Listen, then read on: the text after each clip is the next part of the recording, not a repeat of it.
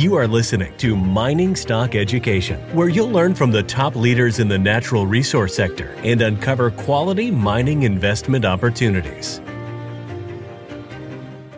So if you're going to take a, a, risk, you might as well bet on an opportunity that if it if it pays out and works, um, you're you're going to be re- well rewarded for it. Thank you for tuning in again to Mining Stock Education. I'm your host, Bill Powers. Today's show is brought to you by Luminex Resources. Ticker symbol is LR in Toronto and LUMIF in New York. Luminex is part of the Lumina Group, which has an excellent track record of value creation, having raised US $290 million, which it turned into $1.6 billion returned to investors through the sale of its companies. To learn more about Luminex, please go to luminexresources.com. Well, my guest today is Matt Geiger, Natural Resource Fund Manager of MJG Capital. Matt recently put out a letter to investors, which I'm going to put a link to in the show notes below. So, Matt, thanks for joining me to give us your take on what's going on as gold hits all time highs. As this market is so hot right now, has this at all changed your approach to how you invest in these resource companies? Firstly, thanks for having me back on, Bill. And I, I, must say, it's been an exciting few days. Um, got the investor letter out on Friday. Uh, it's posted at the fund's website at mjgcapital.com. So got that monkey off my back for the time being. Um, and then today, um, we, we wake up to all time high gold prices in, in US dollar terms. So um, very exciting times. Um, to, to, to your question, uh, no, uh, it, the market environment really doesn't uh, change the way um, that that we invest um, in the MJ, MJG partnership. I have my investment style. I'm, I'm sticking to it. Um, I guess the, the, the key differentiator would, would be just the people's people folk uh, first focus. Um, we're, we're always going to invest in management teams where I, I have confidence uh, that they're going to conduct themselves ethically, um, that they're committed to the story and to create true value versus just making quick uh, paper profits um, themselves um, and that they also have the skill set and the expertise um, to to actually accomplish the goal that they're setting out to do. Um, I'll also say from a project perspective or an asset perspective, um, our style has always to uh, been um, to invest in projects that they definitely have to have the right scale. So you know, I think Ross Beaty has it absolutely right where he says a small mine has just as many risks as, as a big mine. Um, so if you're going to take a, a, risk, you might as well bet on an opportunity that if it if it pays out and works, um, you're you're going to be re- well rewarded for it. Um, but the second point is we've we've always invested in projects that are economic. Um, at the current uh, metal prices or, or at even less. Um, so I don't like to bet uh, directionally on metal prices. I like projects that work and if gold sits at 1900 or if copper sits at 290 for the next three or four years, we want the vast majority of our portfolio to be exposed to assets that can still be advanced and potentially even taken uh, into production um, in that environment. Um, we're, we're not optionality investors. Um, I have nothing against that style of investing. Um, an optionality investment is where you bet on a low grade uh, bulk tonnage project um, that really needs metal prices to uh, increase substantially to even make sense on paper. Um, if you're right on your macro call and you do get um, those higher metal prices, then the leverage um, for these companies are extreme. Um, but I'm just, uh, as an investor, not a phenomenal market timer by, by any stretch of the imagination. Um, and so I like to to invest in those projects that that make sense now and if the metal prices work in our favor, then great. That's that's gravy on top. Where do you see the market rewarding companies the most in the resource sector right now? You know, sometimes they reco- uh, reward high grade discoveries more than producers. Where are you seeing uh, the market rewarding? Well, I think I think you you nailed it with with uh, the post discovery plays, um, which which I'm encouraged, which I'm quite encouraged to see. I mean, I would argue that we haven't had a proper uh, discovery driven bull market in over two decades at this point. Uh, probably the last was uh, was in the 90s, which was uh, before my my days as a as a junior resource investor. Um, you know, even the 2002 to 2007 uh, commodity bull cycle, the, the, the projects and the companies that were primarily rewarded were these large. Um, you know, high tonnage uh, projects with lots of pounds or ounces in the ground um, that became immensely valuable as you know commodity driven uh, sorry, Chinese uh, driven demand drove up commodity prices really across the board. Um, you know, for investors that made money um, in, in, in that cycle with that strategy, I think they may be somewhat dismayed with what these upcoming few years um, uh, have have to have to come. Uh, I think the miners and the larger uh, producers that will be acquiring some of the, the better junior projects, um, especially in, in the gold producers, have learned some very painful lessons about buying high grade uh, projects with, or sorry, um, high tonnage, low grade projects with the assumption that metal prices are going to continue to rise infinitely. And so I think they're going to be much more selective with the types of projects that they're willing to acquire and, and to bring into production in, in the coming few years. Uh, at least I hope that's the case. And I think if, if they can stay disciplined, um, that's going to result in a, in a longer and, and more drawn out bull market, which I think is in all of our best interests as investors. There's been a slew of private placements and financings that have been offered. I'm sure that you're reviewing numerous per week, at least, especially in the last month. I mean, what would a private placement have to offer to you at this point for you to pull the trigger on it? I mean, it's it's been crazy, Bill, and I, I know you're well aware uh, of that. Just the the amount of deal flow that we've seen just even even the past four to six weeks has, has been a little bit uh, overwhelming. Um, I will say that I, I, really do try as an investor to keep a, a, a, portfolio that is concentrated at most you know 20 publicly uh, traded names at any given time. Um, obviously, sometimes I'll go a little bit above that, but I think as an investor, that's that's important for a few reasons. Um, the first is that it's much easier to keep uh, track of each of your companies and have a pulse on their news flow, how the company's doing, and you, you, you make better decisions on, on when to potentially add more or when to exit and, and liquidate. Um, secondly, you know, if you keep a concentrated portfolio, um, when, when one of the stories pays off, um, you have enough exposure as is within the portfolio where, where it actually moves the needle um, for your for your overall portfolio. So, with that said, I'm, I'm trying to be very, very selective, as we always are. And uh, of course, with this deal flow, that can be dis, uh, difficult, but I would just encourage all investors be as disciplined as, as they can. Um, if you're speaking specifically to gold and silver um, focused uh, stories uh, or gold and silver focused placements, um, I mentioned in the letter that the bar is is really that much higher, um, even higher than it normally would be. Um, and, and that's just given our current portfolio construction. We're basically two thirds weighted to gold or silver equities right now, which I'm c- quite comfortable with that weighting. It's higher than we've ever been um, since the partnership's inception. Um, but where we are in the market cycle, I'm all right with that. I, you know, I, this is not going to ever be an all, you know, full precious metal focused fund though.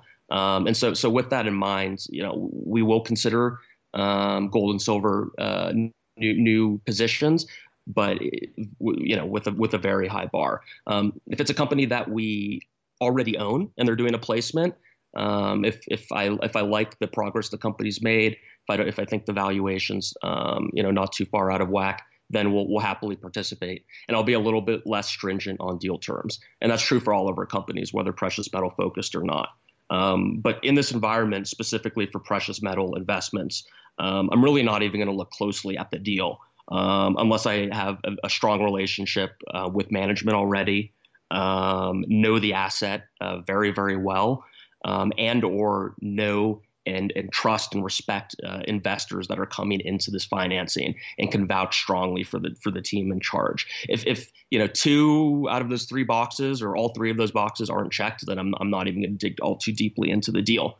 And additionally, if I'm going to add a new gold and silver focused name to the portfolio right now, um, I'll, I'll, also want to see a full warrant, uh, most likely attached, which is which is again a very high bar for this environment because because companies are able to raise with half warrants or even in some cases without warrants at all.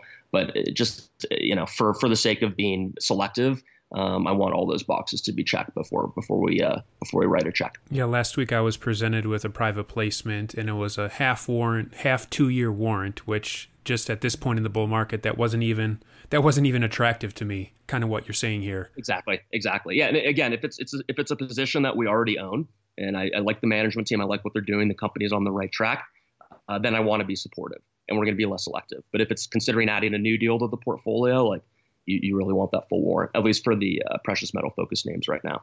Trilogy Metals is a world class developer in Alaska's Ambler mining district. The company already possesses 8 billion pounds of high grade copper, 3 billion pounds of zinc, over 1 million gold equivalent ounces, and over 77 million pounds of cobalt. Trilogy's Arctic project boasts an after tax net present value of $1.4 billion with a 33% internal rate of return. Trilogy is led by an experienced management team with proven success in discovering and developing projects in Alaska. The company is well capitalized, has no debt, and possesses strong institutional support. Trilogy trades in New York and Toronto under the ticker TMQ. To learn more, go to trilogymetals.com. That's trilogymetals.com.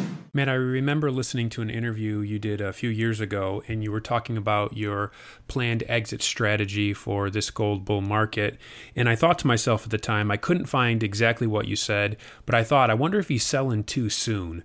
Can you kind of give an updated view on your exit strategy for your precious metal stocks? Absolutely. Um, I'm not quite sure what what uh, previous interview you're referring to, but I'll I'll, I'll just answer your question uh, your question straight here. Um, you know, as a value investor, like I, I feel that investors really would be behooved to firmly look at their uh, individual investments on a case by case basis.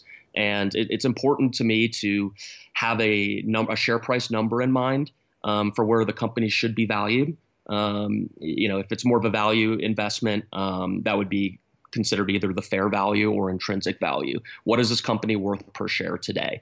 Um, and if it's more speculative, then I would consider the you know that to be the speculative value per share. If things go right, um, you know, risk adjusted, what is a reasonable share price for for where the company is at?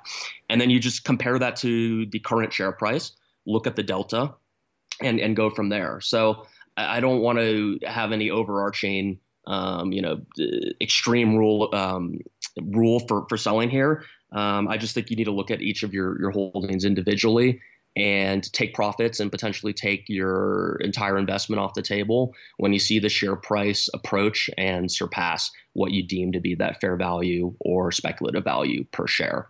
Um, I will just say generally, um, I think we run a risk, especially if this is a, a very powerful and, and, and sustained uh, precious metal bull market, um, that that we get too greedy as investors as well. So I agree. You don't want to pull out too early. You also don't want to ride it ride it over the top um, and and and leave substantial amounts of money on on the table. So one way to address that could just be to have kind of a portfolio um, weighting uh, limit w- within your within your portfolio. Um, for individual positions, we we have this. We we uh, limit our the maximum position um, that we'll initiate at cost is 10%. Um, and then uh, at market uh, is 20%. So if, uh, if we put our maximum amount into a placement and the company doubles, um, no matter how well the company does from from there on out, no matter how much more value I think there's there's to uh, there there's to be had, we'll be selling on the way up. Um, you can do something similar with your overall portfolio. I wouldn't uh, recommend investors do this quite now uh, quite yet. But if we're in 2021 and things are going really well and you're, you're seeing generalists continue to just pour into the space, um, you know, rather than trying to call the top, you can just say as an investor, look, I'm not going to allow, you know, gold and silver related equities to be weighted at more than 15% of my overall portfolio or 20% of my overall portfolio, 10%, whatever, whatever is appropriate for that individual investor. And that just kind of, uh, a little bit of, of some handcuffs um, on on you to to be smart. And any time that you know you're you have a really good week on with your gold and silver equities, um, you look at the overall weighting of your portfolio. Oh, we're at 17%. I want to be down to 15%. Okay, I'm going to take profits from from a few of my names to, to get that. You just keep doing that, um, you know, at, as as things go up, and you reposition your profits either in other natural resources, not not precious uh, metal related, or in, in other investments entirely. So I think that's a, a decent way that you can stay disciplined without uh, you know jumping out too early and also not riding over the top. Neither of those are good. These pre revenue companies have to issue shares in order to get cash to move forward with their programs. Some of them can get in really bloated share structures and still be far away from cash flow. For you, when you're looking at a company where you like a lot of the aspects of it, but it has a bloated share structure, can you talk about what you would need to see positively going on in that company for you to invest in it? Certainly. I, I really like this question, Bill, because I will say I think investors in general are too concerned with bloated share structures, or at least they're worried about it for the wrong reasons. So I will say, as an investor, that's not a, massive red flag for me. Uh, in fact, I would argue that there's nothing inherently wrong with a bloated share structure. Um, at the end of the day, if you are a value investor, all that should matter to you is the company's valuation. And that's the company's share price times the shares outstanding. That gives you a number of where the company is currently valued. Then you look at their assets, you determine how much those are worth, and if there's a substantial delta between them, it's it's a good investment, whether the share structure is bloated or not. Um, that said, I think in practice, there's a reason that people over time have come to try to avoid or be concerned with bloated share structures. And that's because it's often associated with certain things that really do matter. Um, I would argue that the bloated share structure can sometimes be a symptom of, of an overall illness within the company. And that illness could be low insider ownership. Um, oftentimes, but not always, if you see a bloated uh, share structure, that's associated with management and board owning less than 5% of the company per se. Um, you know, oftentimes if you see a bloated share structure, uh, that's associated with a company that's been serial di- diluters. And if you're a serial diluter, that generally means that you're spending a lot of money for either promotion and or company overhead or and or paying management salaries, all that good stuff, which is good for management teams, but not good for investors. Um, another thing that you'll see associated with the bloated with bloated share structures um, are projects that have just been you know reflogged cycle after cycle after cycle without being built, without being advanced, without being bought by a major company and, and tried to be taken into production. So uh, those are the kind of the sicknesses that cause a bloated share structure. But I would just I would just I would just argue that on its own, um, there's nothing inherently wrong with that bloated share structure, and investors should really focus more on the company's valuation um, the share structure alone, without looking at the share price, doesn't mean a whole lot. Matt, when you're talking to CEOs of companies you're invested in or potential investments recently, what type of advice have you been given some of these CEOs as we've been seeing the precious metals prices go up? Well, I, I think a couple points. Um, it's it's easy to, to, to get greedy, um, especially in this market environment and what we've seen over the past uh, eight weeks um, at least in the junior space, and, and, a little bit longer for for the bigger uh, miners and the GDX and the GDXJ. Um, I would just remind CEOs and investors where we were in March, which seems like an entire world away, um, but was really uh, only four months ago. Um, I, I, speaking for myself, you know, we were investors were were curled up in the in the fetal position, uh, wishing that they were entirely in cash and uh, really, really suffering with with the market sell off. And now, just a few months removed, kind of the greed and euphoria that we're seeing in the market, uh, to me at least, is pretty jarring. So we need we need to keep in mind that this is a cyclical industry. This is a volatile industry, and um, times will get bad again. I'm not quite sure when, but they but they will. So with that in mind, what do you do? Um, I think uh, as as a company, you should you should take capital right now. Uh, dilution hurts, um, but money is available for for companies um, with theses to prove. Um, you know, with with catalysts that they're they're trying to fund. Um, you know, take take the money if if you can. Um, would be kind of my my main my main point to drive home. And then the second point would be, and this only is relevant to a company of a certain stage. Um, you, you, don't want to rush into drill programs just for the sake of, of promotion. So if you're out there working, uh, you know, ground truthing, um, doing geophysical surveys, uh, doing sampling, uh, grab sample, channel samples. You know, there's there's no reason to, to rush that work or cut it short to drill. But if you have a project where you're you're comfortable with certain targets, um, you know, I see there there's really no reason not to be drilling right now um, as a company if if you're at the right stage because the market is richly rewarding these post discovery plays. I mean, I, I would argue that's probably the the segment of the market that's just seeing the most love right now. Um, you know, whether it's the the Vizslas of, of the world or um, you know these these names that have seen really rich hits and their share prices triple, quadruple, quintuple um, on on the aftermath um, of that. So so as a company, uh, get out there and and and get the drills um, going if, if you can. Um, and if you if you get a, a positive hit, you know that you'll be richly rewarded in this environment. You're also bullish on copper. Copper closed in on three dollars a pound recently. There's been a little pullback down to about 290 or so, but that's still up significantly since mid March, where it was down, I believe, around 210. What do you think's been the primary driver between be, behind copper's rise in price? Well, it's, it's a good question. Um, I mean, in, in the investor letter that I just sent out, I had a, uh, a nice little piece on the copper um, gold relationship um, bet- between those two metals, and and noted that in the past 30 years, gold has has um, only been um, more uh, valuable relative to copper um, twice in that 30 year period, and that was uh, in the early 80s. So I think just from a reversion to the mean perspective, copper had some catching up to do. Um, I think also just the gross amount of economic stimulus that's been pumped into to, uh, economic systems globally has kind of driven this hope that there's going to be increased industrial uh, demand. Um, I don't want to be too cautious or too pessimistic, but still at this point, I'm not yet convinced that we're in a um, a broad commodities bull market at the moment. Um, I think it's possible that what we're seeing is uh, a precious metals bull market um, with the with the backdrop of uh, broader um, deflation or disinflation. Um, I'm willing to change my mind. There's a few key levels that I'm, I'm looking at for different commodities. Uh, one of which is copper. I think if we see copper break um, substantially over this $3 uh, US per pound level, that's going to give me more confidence that, hey, maybe this is a broader commodity uh, baseball market driven by inflation um, and not just precious metals uh, specific for the moment. Um, other levels of note, and these are some in- interesting technical level- levels given by uh, Michael Oliver, um, would be $45 oil, um, $9.30 uh, soybean soybean price um, for those following kind of the ag complex. And then just the uh, com- uh, Bloomberg Commodity Index generally.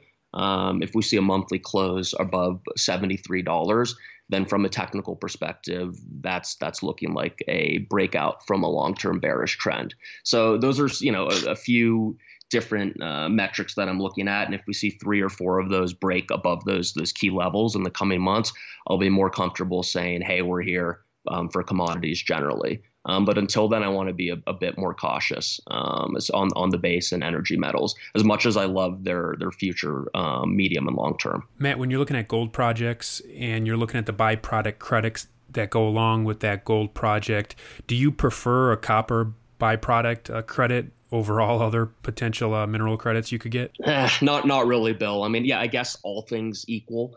Um, you know, I, I, I, do like polymetallic projects, and if you can get a copper kicker in there, then that's great. But but in practice, as an investor, I'm really just looking at the economics um, at at spot metal prices or even at below spot metal prices, and, and whether this project makes sense. You know, whether the initial capex is going to be well below the after tax NPV using reason, reasonable assumptions. You know, whether you uh, can have an IRR of 25%, 30%, or higher. You know, whether you're going to get a quick payback of three, four years, preferably sooner than that. And, and so to me, I, I, just look at the gross gross metal value, um, and I'd much rather invest in a high quality, you know, project that's 100% gold with with no byproducts or no kickers whatsoever, than a mediocre copper gold porphyry with with a 50-50 value split. So yeah, in in in practice, it's not something I, I look at. Um, I guess to your question, though, all things equal, yes, I, I, do. I do like polymetallics, but it really does not drive our investment decisions by any in any respect. What's your thoughts on the nickel market and potential nickel investing opportunities? I, I mean, I, I, like nickel. Uh, as I as I mentioned earlier in this call, I, try not to uh, take you know aggressive views on on specific commodity prices, and instead bet on management teams and projects that make sense at, at current prices. But you know, there are a few metals out there that I'm I'm very enthusiastic about over the medium and uh, term for sure, and, and, nickels would be on that list uh, probably uh, alongside uranium, and I and we can loop uh, uh, copper in there as well.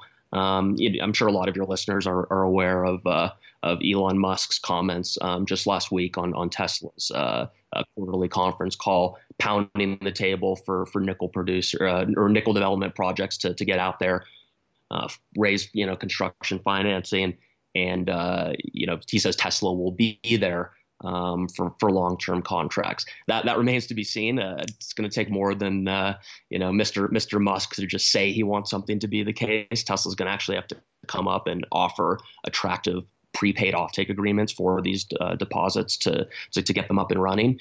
Um, but I think um, you know that that definitely caught the uh, attention of generalists and people that haven't been following the the nickel market uh, as as closely as, as, as some of us.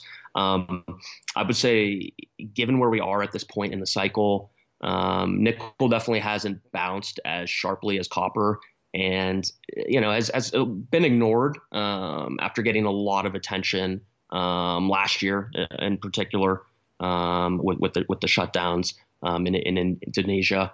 Um, you know, I, I, think at the moment there's no reason to get too fancy uh, with with these nickel stories. If everything's on sale, go for the best, and those are usually the nickel sulfide projects um, that are big enough and hopefully in the lowest quartile or lowest half of, of the cost curve.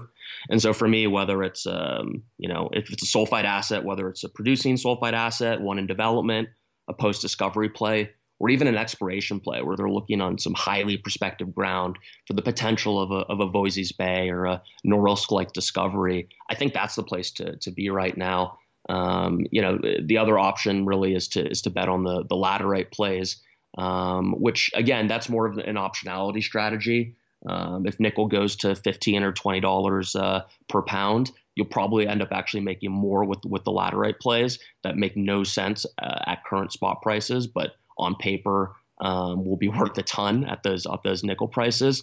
But I, I, think that the more conservative and better way to go about it is to focus on the higher quality sulfide assets for now, and and we can adjust if if need be um, as the cycle continues. As we bring this conversation to a conclusion, what type of feedback have you been getting from your investors? I like to to hear to get kind of the pulse that people are are sensing right now in this bull market. Yeah, I mean my my investors have been have been very supportive, and they they've seen a lot, especially some of the the original um, partners. So I, I appreciate them sticking with me through through times both thick and thin.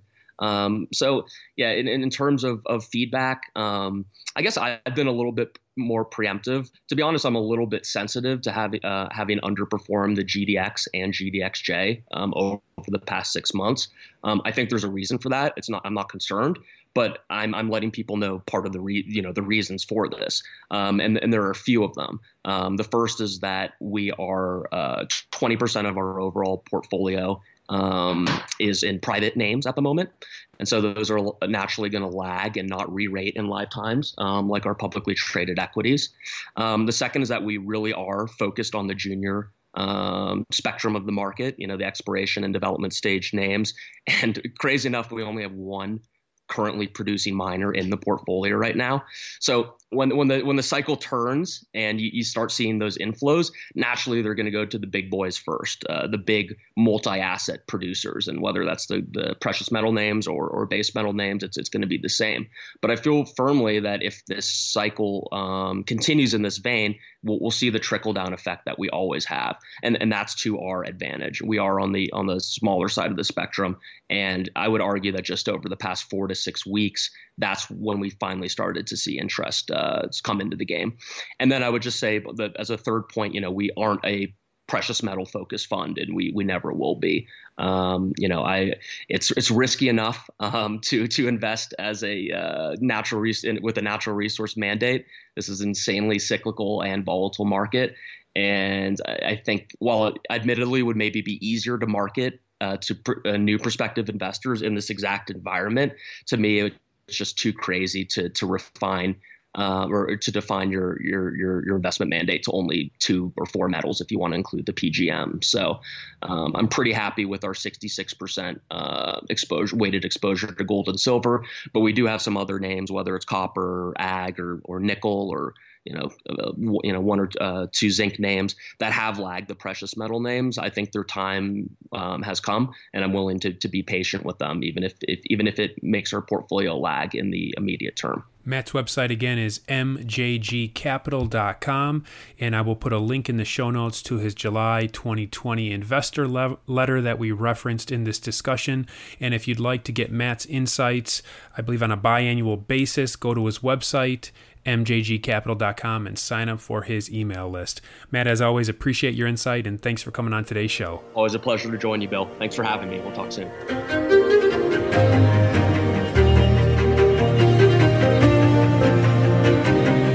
Thank you for listening to Mining Stock Education. Please subscribe and share this show with like minded investors. Connect with us at miningstockeducation.com and sign up for our email list to stay in touch. Much success to you as you learn about, invest in, and profit from mining stocks. The mining business is one that generates gigantic wealth. You know, a good drill hole that converts might cost fifty or hundred thousand dollars, and it might discover something worth a couple billion. There is no sector that I know of that has offered up as many predictable circumstances uh, where there was the possibility, certainly not the certainty, but the possibility of 10 for 1 returns, as there is in small cap and micro cap mining stocks concomitant with that, if you don't do the work, or even if you do do the work and don't discipline yourself on the sell side, there are very few places in the world where you can lose as much money as quickly as in mining stocks, too.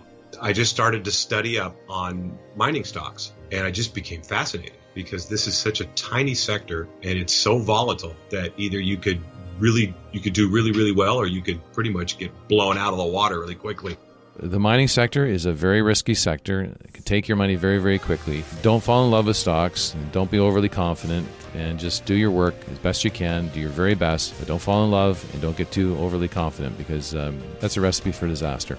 I have met, you know, professional retail investors that have made a tremendous amount of money on the junior mining space. Some of them aren't accredited, and they just they spend their days researching, talking to people, being on the phone, being pouring through financial documents. But it requires commitment.